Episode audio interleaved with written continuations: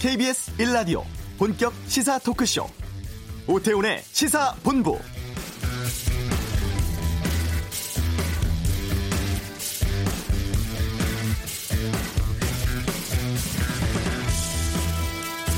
단군 일의 최대 먹튀라는 수식어 들어보셨습니까? 미국계 사모펀드 론스타가 2012년 우리 정부에 제기한 투자자 국가 간 소송 진행 중인데요. 5조 원을 배상하라는 이 소송을 각하시킬 수 있는 결정적인 논리를 알고 있었어도 금융감독이 외면한 정황이 이번에 KBS 취재로 확인됐습니다. 이 모피아로 불리는 경제, 금융 관료들이 론스타 약점을 알고도 스스로 포기한 것 아니냐는 의혹 제기되고 있는데요. 론스타가 지난 2003년 외환은행 지분 인수했다가 이후 하나은행에 매각을 했고 이 과정에서 수조 원에 달하는 막대한 차익을 남겼습니다. 그런데 당시 지분 매입 과정이나 매각 상황에서 우리 금융 당국의 비상식적인 대응에 대해서 의혹 제기되고 있고 최근에 영화, 드라마로도 제작되기도 했었죠. 오태훈의 시사본부 잠시 후 이슈에서 론스타 문제에 대해 전문가 모시고 살펴보는 시간 준비하겠습니다. 경제브리핑 오늘부터 적용된 고가주택 관련 전세대출 금지 상황 짚어보고 2부 시사구말리에서는 이 총선을 앞둔 여론조사 상황 또 안철수 전 대표 귀국 등 정치권 주 이슈에 대한 다양한 의견 듣는 시간 준비하겠습니다. 한미 외교장관 회담에서 미국 측이 호르무즈 파병을 사실상 요청해왔다고 하죠. 외교 전쟁에서 다루겠습니다. KBS 라디오 오태훈의 시사본부 지금 시작합니다. 네, 이 시각 중요한 뉴스들 정리해 드립니다. 방금 뉴스 KBS 보도본부 박찬영 기자와 함께합니다. 어서 오세요. 네, 안녕하세요. 예. 한국당 새로운 보수당 통합을 위한 뭐 작업들 이루어지고 있는데 하태경 이 새로운 보수당 책임 대표가 오늘까지 답을 달라고 마지노선으로 말을 했다고요? 네. 어, 이 핵심 키워드는 통합 협의체 구성인데 그동안 새로운 보수당 쪽에서는 어, 양당 간 통합 자꾸 밀밑에서 하지 말고 네. 협의체 정식으로 구성해서 음. 본격적으로 얘기하자라는 주장이었었고 네. 한국당은 이런 어떤 정식적인 협의체는 혁신 통추위 그거 음. 하나로 놔두고 물밑에서 하자라는 입장이었었는데 여기에 대해서 이제 하태경 새로운 보수당 책임 대표가 오늘 마지막, 마지막 발언을 했습니다. 뭐라고 했냐면 더는 기다릴 수 없다. 네. 오늘이 마지막 날이니까 오늘 협의체 구성에 대해서 황교안 어, 한국당 대표가 직접 얘기를 해달라라고 네. 얘기를 했고 오늘 이제 만약에 답을 안 준다면 음. 자기네들 이제 등을 돌리겠다라는 식으로 말을 했습니다. 하태경 책임 대표는 이렇게 통합 신용만 내는 거는 그거는 가짜 통합을 하겠다는 거다. 그동안 네. 얘기했던 게 낡은 집 허물고 새로운 집 짓자고 했으면 음. 빨리 집을 짓도록 서로 노, 어, 논의를 하자 이런 입장이었었고요. 이제 새로운 보수당이 오늘까지 답을 달라고 했는데 황교안 한국당 대표가 얘기를 했습니다. 뭐라고 얘기했냐면 통합 논의는 혁신 통합 추진위에서 하고 있다. 필요하면 다른 방법을 통해서 협의하겠다라고 말을 해서 네. 자 통추위 외에 새로운 어, 협의체 구성을 따로 하겠다라는 말을 안 했다라는 겁니다. 즉답을 피했어요. 그렇기 때문에 어, 새로운 보수당 쪽에서는 어, 이 통합 논의를 박차고 어떤 다른 행동을 보일 가능성도 남아 있는 것 같습니다. 네. 민주당이 오늘 총선 공약 2호를 발표했다고 하는데 어떤 거였습니까? 어, 지난 한 해 이제 우리나라에서 핵심 이슈가 됐던 게 공정과 정의가 있었고 또 경제 문제가 안 좋았던 점들 이런 음. 점들이 핵심 이슈였었는데 예, 정부도 올 한해 경제살이를 최대 과제로 내놨고요. 민주당도 마찬가지입니다. 1호 공약으로 생활경제였던 공공 와이파이 문제를 전국적으로 어, 공공 와이파이를 확대하겠다라고 네. 1호 공약을 내놨었고 오늘 2호 공약은 역시 경제입니다. 1조 가치가 넘는 어, 벤처 기업 그러니까 유니콘 기업을 30개 육성하도록 하겠다라는 음. 경제 관련 어, 공약을 내놨는데 어, 현재 그 유니콘 기업이 11개인데 이걸 30개로 늘리기 위해서 2022년까지 벤처 투자액을 연 5조로 확대하겠다라고 얘기를 내놨습니다. 네. 이 목표가 이제 총선이기 때문에 얼마나 청년층들 일자리를 찾는 사람들 이런 사람들의 피부에 와 닿느냐라는 게 문제고 그리고 이번 총선에서 이게 이슈가 되는지는 좀 지켜봐야 될 것 같고요. 자유한국당은 앞서 총선 공약으로 국가재정 건전화 그리고 탈원전 폐지 등을 내세운 바 있습니다. 네. 안철수 전 의원 어제 귀국했습니다. 아, 침에 국립현충원 참배 시작으로 뭐 정치 행보 시작 들어갔다고요? 그렇습니다. 그 어제 이제 입국하는 모습이 굉장히 화제가 됐는데 네. 입국하자마자 큰 절로 카메라를 향해서 이제 국민들을 향한 큰 절이죠. 어, 그런 모습을 보였는데 본인의 입국을 이슈화하는 데는 어느 정도 성공을 한 것 같습니다. 네. 이번 총선에서 어느 당하고도 손잡지 않겠다는 입장은 이합 집산하지 않겠다는 그 나름대로의 그 프레임 전략으로 보여지고요. 이미 이제 실용적 중도 정당 만들겠다 이렇게 선언을 했었죠. 오늘도 어, 현충원 참배한 다음에 기자들하고 만나서 선거 이합 집산보다는 방향이 더 중요하다. 음. 그러니까 본인이 가는 방향은 아마 아무래도 중도층을 끌어안는 그런 방향으로 가겠다라는 아, 그런 말을 했고요. 그리고 본인이 앞으로 보일 정치 행보의 방향성도 제시를 했는데 세 가지 키워드를 말했습니다. 네. 이제 나라가 행복한 국민, 공정 안전한 사회 그리고 제대로 일하는 정치 이 세 가지 지향점을 가지고 앞으로 나가야 할 때다라고 말했는데 뭐 행복한 국민이야 어느 정당이든 어 목표로 하는 방향이고 또 공정 안전한 사회는 지난 한 해 우리나라 이슈화가 됐기 때문에 크게 새로운 건 아닌데 이제 제대로 일하는 정치에 있어서 국민들이 그한 정치권에 가졌던 실망감 이런 부분을 파고들겠다라는 것으로 보여지고요. 본인도 이제 어, 한동안 정치권을 떠나 있었기 때문에 좀 자유로운 입장에서 음. 좀 새로운 정치를 하겠다라는 아, 그런 어, 포부를 보여준 것으로 보입니다. 안철수 전 의원은 오후에는 광주 국립 5.18 민주묘역을 찾아서 참배할 예정인데 안철수 의원을 향한 어, 두 의원의 발언이 오늘 눈심, 어, 눈길을 끌었습니다. 손학규 바른미래당 대표는 조속한 시일 안에 나라를 위한 논의를 함께 하길 바란다 하면서 네. 바른미래당과 어떻게든 손을 잡고 음. 안철수 의원을 전 의원을 끌어당기고 싶은 그런 마음을 피력을 했고요. 반면에 박지원 대한신당 의원은 안철수 전 의원은 새 정치인이 아니고 구 정치인이다. 음. 오늘 그 5.18 묘역 찾아간다고 했지 않습니까? 네네. 광주 시민들이 아마도 한 번 당하지 두 번 당하겠냐라고 하면서 아, 광주 시민들은 이미 돌렸을 아, 마음을 돌렸을 것이다라는 투로 말을 했습니다. 아무래도 이제 과거 대선 과정에서 두 사람 간의 갈등 그리고 어, 분당 과정에서의 그 갈등이 박지원 의원의 그 발언에 녹여 어, 들어간 것으로 보여집니다. 네. 법무부 이제 검찰 중간 간부 인사 앞두고 있는 상황인데 상가집에서 간부와 중간 간부 사이에 충돌이 있었다면서요? 그렇습니다. 어, 먼저 그 법무부가 오늘 오후 2시에 검찰 인사위원회를 열어서 중간 간부 승진과 어, 전보 원칙에 대해서 심의를 하게 되는데 네. 어, 앞으로 있을 인사가 어제 그 어, 그저께죠. 그저께 그 어, 간부진 간의 충돌과 좀 관련이 있을 수도 있겠다라는 생각이 듭니다. 어, 이 법무부가 이제 직제 개편안을 내일 오전에 국무회의에 상정할 예정인데 그렇게 되면 검찰 중간 간부 인사도 이르면 내일 같이 나올 가능성이 높거든요.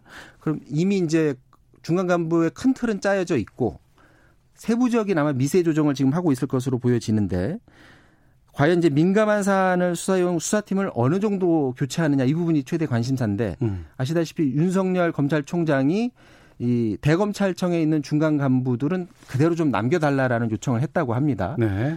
이 민감한 사항을 수사하고 있는 중간 간부들을 바꾸게 되면은 음. 그 수사 자체가 더 이상 추진력을 잃을 수 있기 때문에 그런 얘기를 한 것으로 보여지는데 그렇기 때문에 법무부에서도 뭐 대폭적인 교체는 좀 힘들 수도 있겠다라는 얘기는 나오는데 이 그저께 그 심재철 반부패 강력 부장이 대검찰청 중간 간부의 상가에 찾아갔다가 네. 다른 간부한테 좀 항의성 아주 거친 말을 들었는데 뭐라고 이 검찰 간부가 얘기를 했냐면 조국이 어떻게 무혐의냐 당신이 음. 검사, 검사냐 조국 변호이냐고 하면서 강력히 하는 하는 모습이 에, 포착이 됐고 이게 언론을 통해서 이제 다 보도가 됐습니다. 그런데 이, 이 같은 이제 항명 사태가 만약에 조직적인 항명이라면 이게 이번 인사에도 어느 정도 영향을 줄 수도 있지 않을까 그런 어, 전망도 나오고 있습니다. 알겠습니다. 이 소식까지 듣도록 하겠습니다. 아, 방금 뉴스 KBS 보도본부의 박찬영 기자와 함께했습니다. 고맙습니다. 자, 이어서 교통 상황 살펴보겠습니다. 교통정보센터 임초희 리포터입니다. 네, 이 시각 교통정보입니다. 명절을 앞두고 해야 할 일도 많은데 먼지까지 말썽입니다. 미세먼지 예보 자주 확인해 주시기 바랍니다.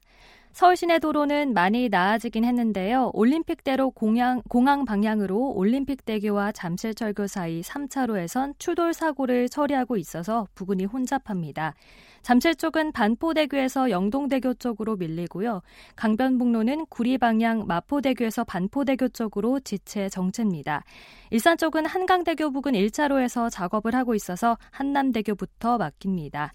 고속도로 상황 살펴보면요. 영동고속도로 강릉 쪽으로 작업 여파를 받고 있는데요. 면원 부근에서 봉평터널 부근 1차로를 차단하고 작업을 하고 있어서 면원 부근 2km 구간이 밀리고 있습니다. 중부 내륙고속도로는 창원 방향 감곡 부근 2km 정체가 작업 때문이고요. 제2중부고속도로 대전 쪽으로는 마장분기점 부근 1km 구간에서 작업 여파를 받고 있습니다. KBS 교통정보센터였습니다.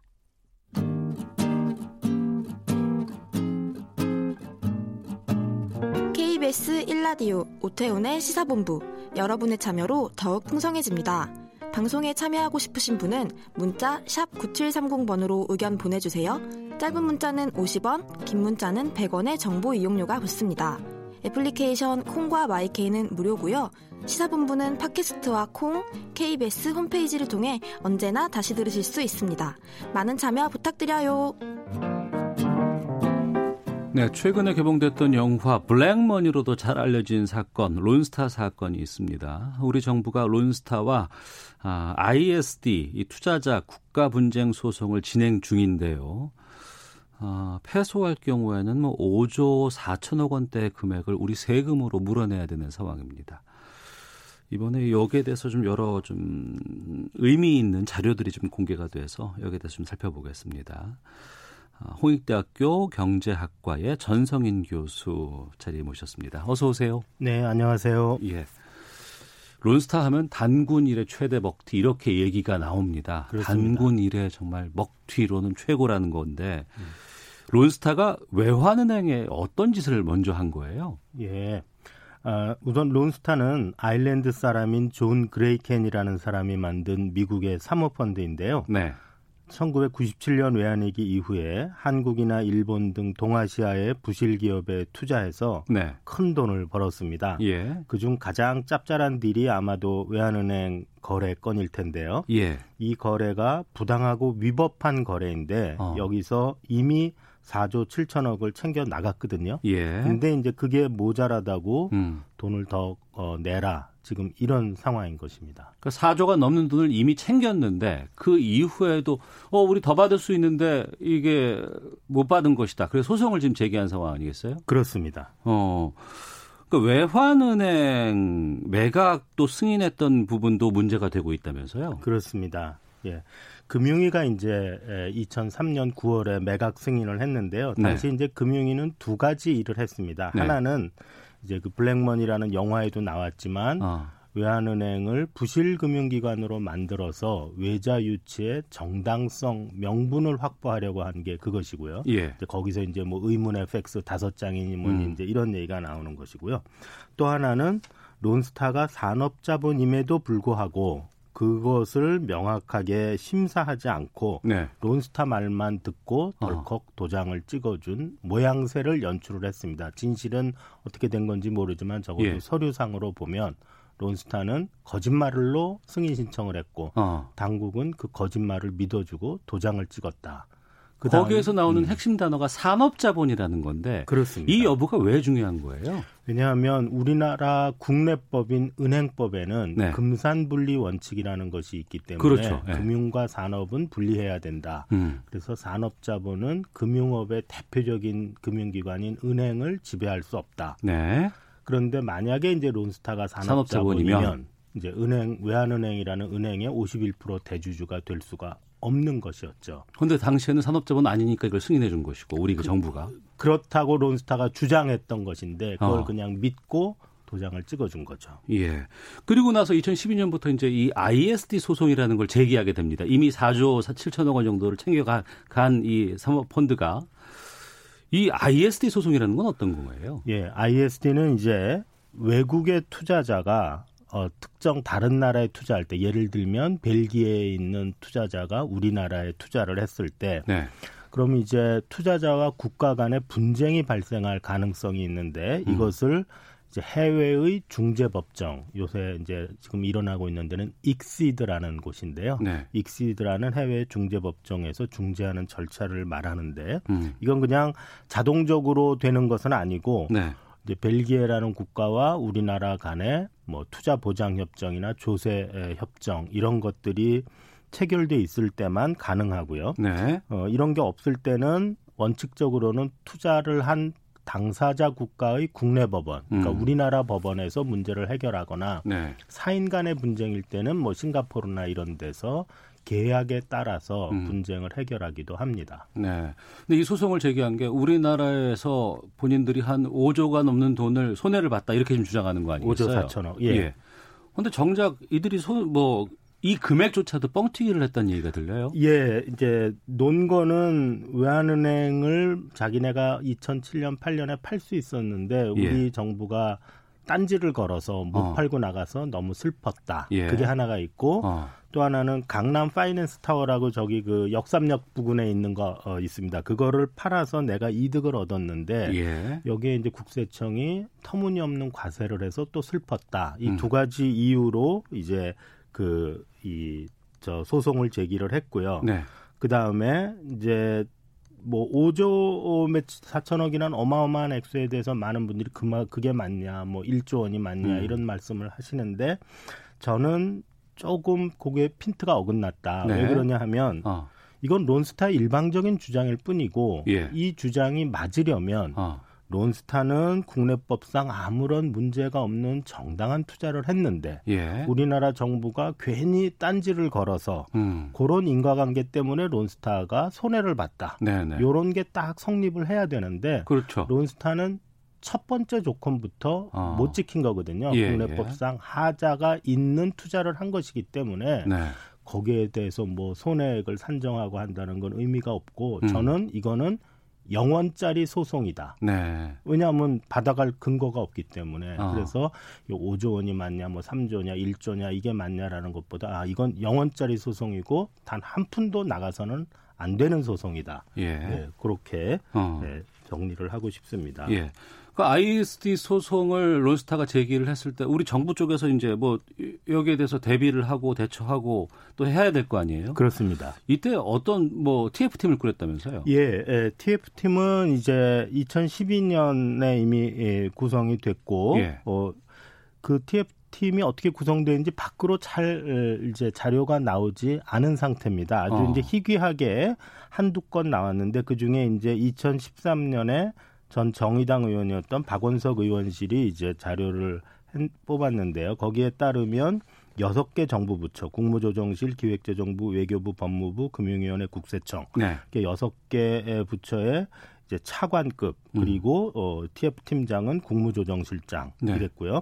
구체적인 사람은 이제 인사 이동에 따라서 조금 조금씩 에, 달라졌는데 여길 거쳐간 분이 이제 김동연 음. 이분 요번 정부의 부총리 하신 분이죠. 예, 예. 추경호 음. 뭐 지금 이제 자유한국당 국회의원 그 다음에 정찬우 이분은 이제 좀 잘 모르실 수도 있지만 금융위 부위원장하고 그 국정농단 사태 때도 좀 잠깐 이름이 나오고 론스타를 위해서 전문가 의견도 써준 그런 전력이 있는 분입니다. 아, 론스타를 막기 위한 TF팀을 구성을 했는데 거기에 론스타를 위해서 활동했던 어, 전력이 있는 사람을 또 예, 앉힌 거예요? 예, 외환카드 어, 어, 이제 부당 합병 예. 관련해서 싱가포르에서 이제 중재가 있었는데요. 예. 그때 이제 론스타는 론스타대로 전문가 의견을 냈는데 어. 그 때 이제 내주신 분이 이분이죠. 예. 그럼 당시 그 TF가 만들었던 뭐 자료 가운데 일부가 이번에 KBS가 발표한 그겁니까?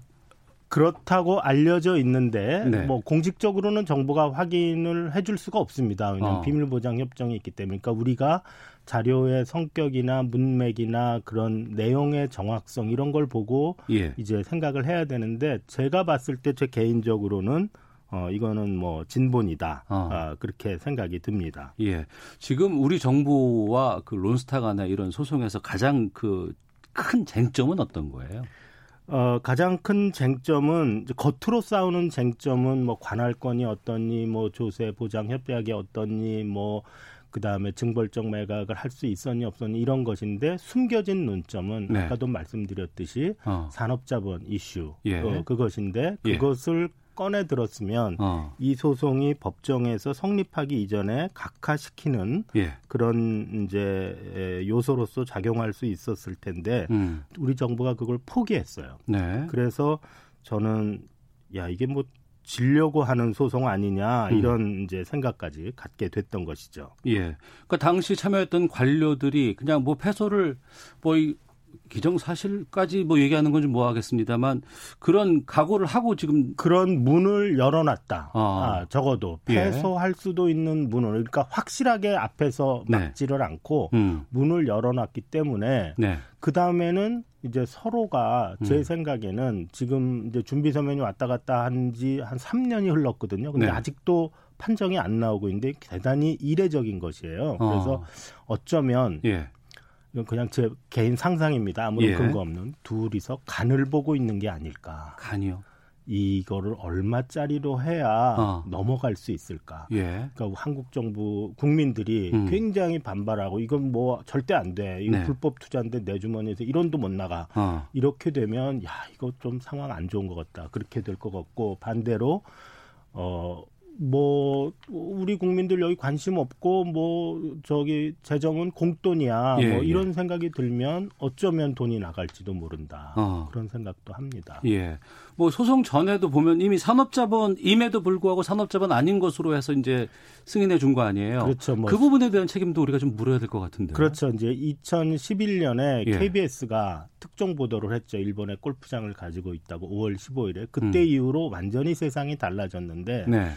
그 뭐 많이 회자되는 얘기를 하죠. 산업자본 요건을 충족했으나 산업자본이라 보기 어렵다. 그 음. 이제 사람들이 좀 비아냥거리는 어조로 네. 술 마시고 운전은 했지만 음주운전이라 보기 어렵다. 뭐 이런 얘기 아니냐. 네. 그러면서 이제 당국이 굉장히 모순적인 태도로 론스타의 탈출을 도와, 도와줬는데 어. 사실은 이제 앞으로 우리가 이 문제에 대해서 저는 뭐 개인적으로는 론스타 특별법 예. 이런 거를 좀 만들어서 진실 규명도 하고 어. 과연 어, 우리나라 금융 관료의 대응이 적절했는가? 예. 또 앞으로 ISD가 굉장히 많이 나올 텐데 이렇게 깜깜이 소송만 하는 게 좋은지 어. 아니면 최소한이라도 어, 절차를 공개하는 게 좋을지 이런 음. 것들을 제도를 만들어야 된다고 생각을 합니다. 네, 여러분들께서 좀 의견 주고 계시는데 뭐 어, 금융 관료들이 내 재산처럼 생각하고 국익을 챙겼으면 좋겠습니다. 뭐 세금 아깝습니다.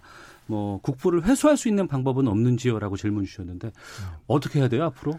앞으로 저는 이제 뭐 할 수 있는 일이 남았는지를 일단 확인을 하고 정부는 예. 이제 할 수 있는 일이 더 없다는 투로 음. 답변을 음. 이제 최근에 올렸습니다. 근데 예. 그것이 사실일지 확인을 해보고 예. 뭐할 수 있는 방법이 있다면 더 하고 어. 없다면 예. 우선 이제 이 이렇게 일을 그릇되게 처리한 모피아 관료들, 금융위 예. 관료들, 뭐 또 과거 어, 재정경제부에 있었던 관료들에 아. 대한 책임 추궁, 진상 규명 그리고 예. 그들이 혹시라도 부당한 이득을 얻었다면 범죄 수익 환수 어. 이런 것들이 필요하다고 생각을 합니다. 알겠습니다. 이거는 계속 좀 챙겨봐야 되고 또 무언가 또 나오는 게 있으면 좀 알려드려야지 좀 일이 신척될 것 같습니다.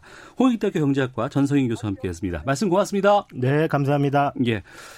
아, 그리고 지난 토요일이었습니다. 네팔 고산지대 안나푸르나 트레킹하던 한국인 4명이 눈사태 만나서 실종됐다는 소식 있었는데요. 지금 현지에 히말라야 여러 차례 등장한 산악인이죠. 어멍길 대장이 지금 현지에 가 있다고 합니다. 갑작스럽게 제가 연결을 했는데요. 어멍길 대장 연결해서 좀 말씀 나눠보겠습니다. 나와 계시죠? 엄 대장님. 네, 안녕하십니까. 반갑습니다. 어멍길입니다. 예. 네, 안녕하세요. 반갑습니다. 어멍길입니다. 예. 지금 어디에 계세요? 아, 저는 지금 네팔의 지금 카트만두에서 예. 거기서 다시 그 국내에서 항공기를 갈아타고 한 30여 분 날라 날라와가지고 그 포카라라는 그 제2의 그 취향 도시 그큰 도시가 있는데요. 예. 안나푸르나를 가려면 이 도시를 거쳐서 가는 그, 그, 그 도시에 와 있습니다. 포카라 지역에. 아, 그러면 안나푸르나를 곧 들어가실 예정이십니까? 아, 그때도 지금 오늘 아침에 아, 방금 전에 지금 방금 전막 헬리콥터에서 내렸는데요. 예. 헬리, 헬리콥터를 타고 지금 그 어, 사고 현장 쪽으로 접근하려고 대우랄리 쪽으로 갔는데 그 그쪽에 너무 지금 눈이 많이 와가지고 어. 헬리콥터가 앉을 수 없는 위험한 좀 상황이라서 예. 그건 헬리, 헬리 헬리콥터가 착륙할 수 있는 그 눈을 좀 치워내고 예. 헬기장을 만든 다음에 landing을 해야 될 것 같아서 음. 그 저희는 그 위에 그 마차푸차레 베이스 캠프에 거기 저 장비를 좀 가지고 네. 거기 landing 해가지고 거기 내려서 거기 그 장비를 좀 챙겨가지고 지금 다시 포카라로 지금 막 지금 다시 돌아왔습니다. 예. 그래서 거기 지금 다시 거기에 그 헬리콥터 다시 올라가서 거기 지금 그 데우랄리 쪽에 그 눈을 치우고 헬기장을 만들고 거기 이제 헬, 만들게 되면 거기 이제 헬리콥터가 다시 들어가서 거기서 이제 사고 현장 쪽으로 한번 그 봐야 될 것 같습니다. 예. 아, 수색 작업이 좀 빨리 진행돼야 될 것 같은데. 지금 예, 말씀하세요. 아, 우리나라 네팔 정부에서도 오늘부터 네, 오늘 네팔 정부에서도 오늘부터 네. 어, 군용 아침 7시에 그, 뭐 카트만두에서 군용 수송 헬기가 어, 거기에 이제 그 군인 그 수색을 할 수 있는 군인들 한 9명 전문 그 수색 그할 수 있는 복장을 갖춘 장비를 갖춘 군인들 9명 정도 하고 그다음에 네팔 등산협회에서 그, 그 수색을 할그 수색요원 2명 그다음에 네. 네팔 강강성에서 정부 공무원 1명 어, 그렇게 해가지고 네팔 등산협회 회장하고 해서 그 군용 헬기로 수색 장비를 가지고 네. 어, 저희랑 같이 이륙을 했는데요. 군용 헬리콥터도 지금 거기 랜딩을 못하고 지금 다시 폭발로 다시 돌아와가지고 다 지금 대기 상태에 있는 겁니다. 대기 상태로. 네. 폭발로 공항에. 대기 상태라고 하면은 구조 작업이 언제쯤 재개될 수 있을지는 아직 좀 확인할 수 없겠네요. 지금 날씨는 오늘이 지금 뭐 여지껏 최근에 들어 가장 진짜 너무나 맑고 깨끗하고 지금 뭐 퍼펙트한 날씨인데요. 예. 좋은 날씨인데 지금 자, 그, 그 사고 현장 인근에 주변에 그 접근하려면 그 헬기, 헬리, 헬리콥터 타고 들어가서 거기서 내려서 거기서 이제 그 현장을 둘러보거나 거기서 이제 뭐 상황을 판단해야 될 텐데 어. 헬기가 헬리콥터가 지금 내릴 수가 눈이 너무 많이 많고 그쪽 경사면이 심해서 눈밭에 위험이 있고 그래서 아이고. 헬기, 헬리콥터가 내리기 쉽지 않아요. 그래서 우선 헬리콥터가 지금 방금 전에 헬리콥터에 지금 이게 전문 구조해온 몇 명이 현재 이쪽 셀파가 네. 어 헬기를 타고 들어가서 이제 거기서 이제 아마 제가 생각에 줄을 타고 헬기, 헬리콥터 줄을 타고 내려가서 거기서 아마 그, 그 헬기장을 만들지 않을까 생각합니다. 그래서 거기 헬리콥터 옛날 어, 겨울알리 쪽에 그 헬기장이 만들어지게 되면 이제 군용 헬기도 들어갈 것이고 어. 저희 저희 이제 그 수색 그저 저희가 이제 수색하는 저, 저 그러니까 어, 장비라든가 인력들이 네, 좀그 어, 갈수 있는 헬기장을 먼저 확보하는 게 아, 가장 중요할 것 같습니다. 오늘이 벌써 실종 4일째를 맞고 예, 있습니다. 그 배우랄리 쪽에. 예, 예. 가장 좀 그 현장에서 예. 보셨을 때 중요한 게 예, 예, 뭐라고 보시는지 좀 말씀해 주세요. 아, 중요한 게 빨리 저기 그, 그 수색할 수 있는 그 장비와 그 음. 사람들이 음. 거기 빨리 게 가장 그 관건인데 지금 현재로서 눈이 너무 많이 왔고 예. 눈사태가 굉장히 큰 엄청난 그 사고 지점의 눈사태가 일어났었고 어 다행히 그래도 날씨가 오늘 너무 좋아가지고 지금 그쪽 그 날씨가 지금 좋기 때문에 빨리 이제 시간이 지금 날씨 좋을 때 이제 오늘 마침 또그 네팔 정부에서도 어. 뭐 국민들하고 그 뭐 수색 수색할 수 있는 국민들 그다음에 네팔 등산협회에서 또 수색 요원들 예예 사파들 그다음에 해서 저, 저희랑 같이 이렇게 지금 움직이고 있는데요. 알겠습니다. 하여튼 뭐. 좀 빨리, 들어갈 수 있으면. 만들어지고 거기에 이렇게. 예, 예. 네. 예, 알겠습니다. 아, 좀 안전 주의하시고요. 대장께서도 또 새로운 소식 있으면 다시 연결 부탁드리겠습니다. 네, 고맙습니다. 네. 예. 네, 감사합니다. 예. 예. 예. 아, 어몽길 대장 아, 현장에는 아직 도착을 못했고 지금 수색 관련해서 지금 진입하려고 계속해서 시도하고 있는 상황이라고 합니다. 구체적인 내용들 저희가 또 확보가 되면 또 알려드리도록 하겠습니다. 자 이제 헤드라인 뉴스 들어 가겠습니다. 청와대 울산시장 선거 개입 의혹과 관련해 송철우 울산시장이 검찰에 출석했습니다. 송 시장이 조사를 받기 위해 검찰에 나온 것은 이번 의혹이 불거진 이후 처음입니다.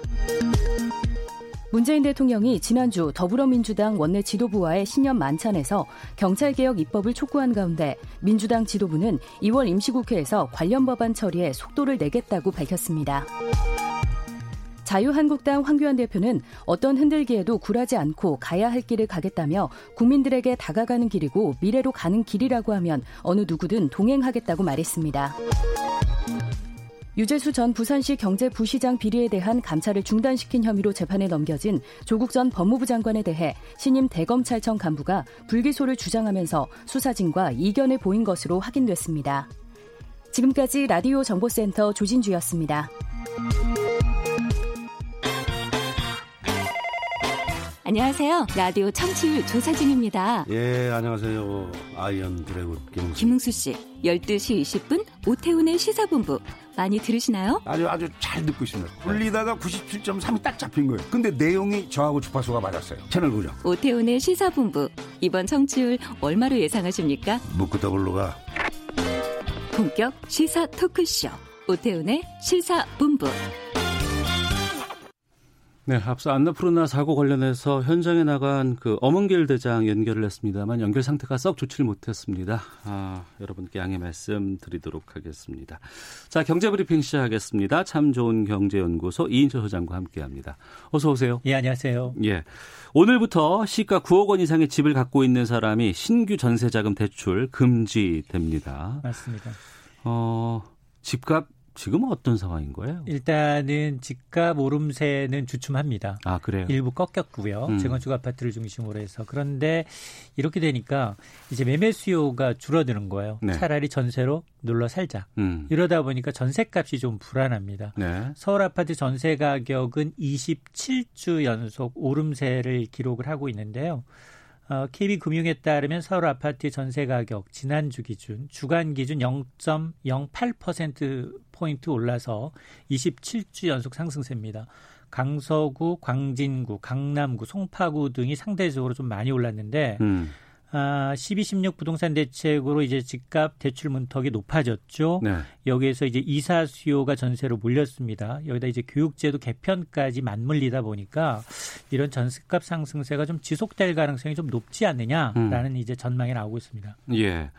그러니까 오늘부터 9억 넘는 고가 주택에 대한 전세 대출 전면 금지되는 게 맞습니다. 갭 투자 막기 위한 거라면서요. 맞습니다. 이제 오늘부터 시가 9억 원이 넘는 고가 주택 보유하신 분은 이제 전세 대출이 전면 차단됩니다. 예. 이는 이제 전세 대출을 받은 뒤에 새로운 주택을 사는 이른바 갭 투자를 차단하겠다라는 취지고요. 음. 어, 12, 16 전, 어, 부동산 대책 가운데 이제 전세 대출 규제 방안 오늘부터 본격적으로 적용되는 건데 네. 우선 이제 9억 원이 넘는 주택 가진 사람들은 그동안은 이제 지난해 11월부터는 이제 공적 전세 대출 보증이 차단됐어요. 예. 이른바 이제 주택 금융공사에서 하던 아, 공적 보증이 차단된 데 이어서 오늘부터는 민간 기관인 음. 서울 보증보험까지 보증을 받으실 수가 없습니다. 네. 한마디로 이제 고가 주택을 보유했다. 어. 앞으로는 어 디서든 전세 대출을 받으실 수가 없다라는 거고 예. 이건 이제 오늘부터 시작하는 전세 대출분부터 적용이 되기 때문에 기존 전세 대출은 만기 시까지는 기존 규제를 적용받습니다. 어, 모두에게 다 적용되는 거예요? 아니면 예외도 있어요? 그러니까 일부 예외가 있습니다. 왜냐하면 지금 이제 이 예외가 이제 어떤 게 예외냐면 보험 이사철이지 않습니까? 네네. 네. 그러니까 전세라는 게 보통 이제 3개월 내지 4개월 정도 계획을 하는데 음. 실수요자를 위해서 예외 기종을 두고 있습니다. 일단 오는 4월 20일까지 네. 한시적으로 집을 옮길 때 전세 대출 만기 연장은 예외적으로 허용이 되고요. 음. 그리고 이제 전세 대출 규제에 영향을 미치는 대표적인 사례가 규제 지역에서 고가 주택을 가진 사람들이 이제 자녀 교육 목적으로 뭐 교육 특구라고 하는 강남이나 목동과 같은 지역으로 전세 사는 경우인데요. 네. 이런 경우에 안에서 이제 예외를 인정해 주는데 이 경우에 반드시 어. 전셋집 보유한 고가주택 모두 예. 세대원이 실거주하고 있음을 입증해야만 하고요. 어. 또 하나가 상속도 예외를 인정해 주기로 했습니다. 예. 갑자기 부모님이 돌아가셨는데 9억 원 넘는 고가주택을 상속받았다. 음. 이럴 경우에는 다주택자가 될 수 있는데 네. 이 경우에도 해당 전세대출은 만기시까지 회수하지 않기로 했습니다. 음. 다만 이제 이 만기 연장은 안 되고요. 네. 그래서 이제 오늘 이후 9억 원이 안 돼서 전세자금 대출을 받았다 하더라도 앞으로 다가오는 만기 시점에서 9억 원 이상으로 뛰었다. 음. 이러면 대출 연장이 사실상 전면 금지됩니다. 만기 연장 안 된다고 하셨잖아요. 맞습니다. 그럼 만기가 도래했어요. 근데 돈을 못 갚았어요. 그럼 어떻게 된 거예요? 아, 이럴 경우 굉장히 주의하셔야 돼요. 왜냐하면 오늘부터 전세 대출 이용하기 위해서는 고가주택 취득하거나 다주택자가 된 경우에는 대출이 회수된다라는 내용의 추가 약정서를 반드시 써야 합니다. 어. 은행들이 3개월마다 한 번씩 예. 국토부에다가 보유주택수 확인 시스템을 통해서 규제 준수 여부를 확인해야 되고요. 음. 만에 하나 전세 대출 받았는데 시가 9억 원 넘는 집을 사거나 다주택자가 됐다면 대출금은 2주 이내로 갚아야 합니다. 어. 제때 상환하지 못하면 이 채무불일행, 신용불량자로 등록이 돼서 뭐 연체이자 물어야 하고요. 대출 카드 발급이 3년 동안 제한될 수 있습니다. 음.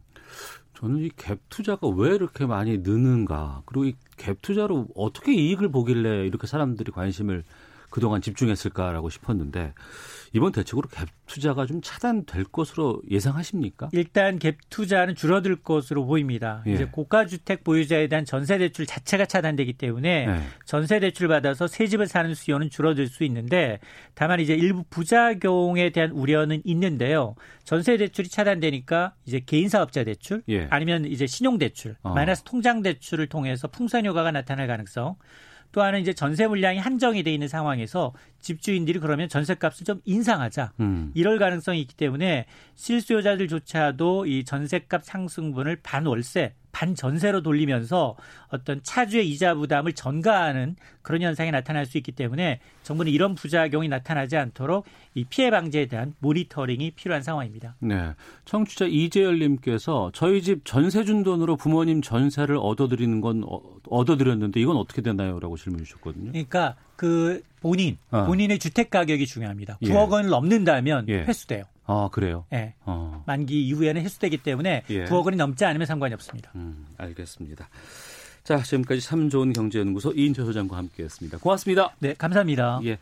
잠시 후 2부에는 시사구말리 준비되어 있습니다. 또 이어서 외교전쟁이 있는데요. 지난 한 주 대미 외교전에 대해서 평가해보는 시간 갖도록 하겠습니다. 한미 외교장관 회담에서 호르무즈 파병을 사실상 요청했다고 하는데 어떻게 하는 것이 바람직할지에 대한 여러 가지 의견들로 듣도록 하겠습니다. 뉴스 들으시고 잠시 후 2부에서 뵙겠습니다.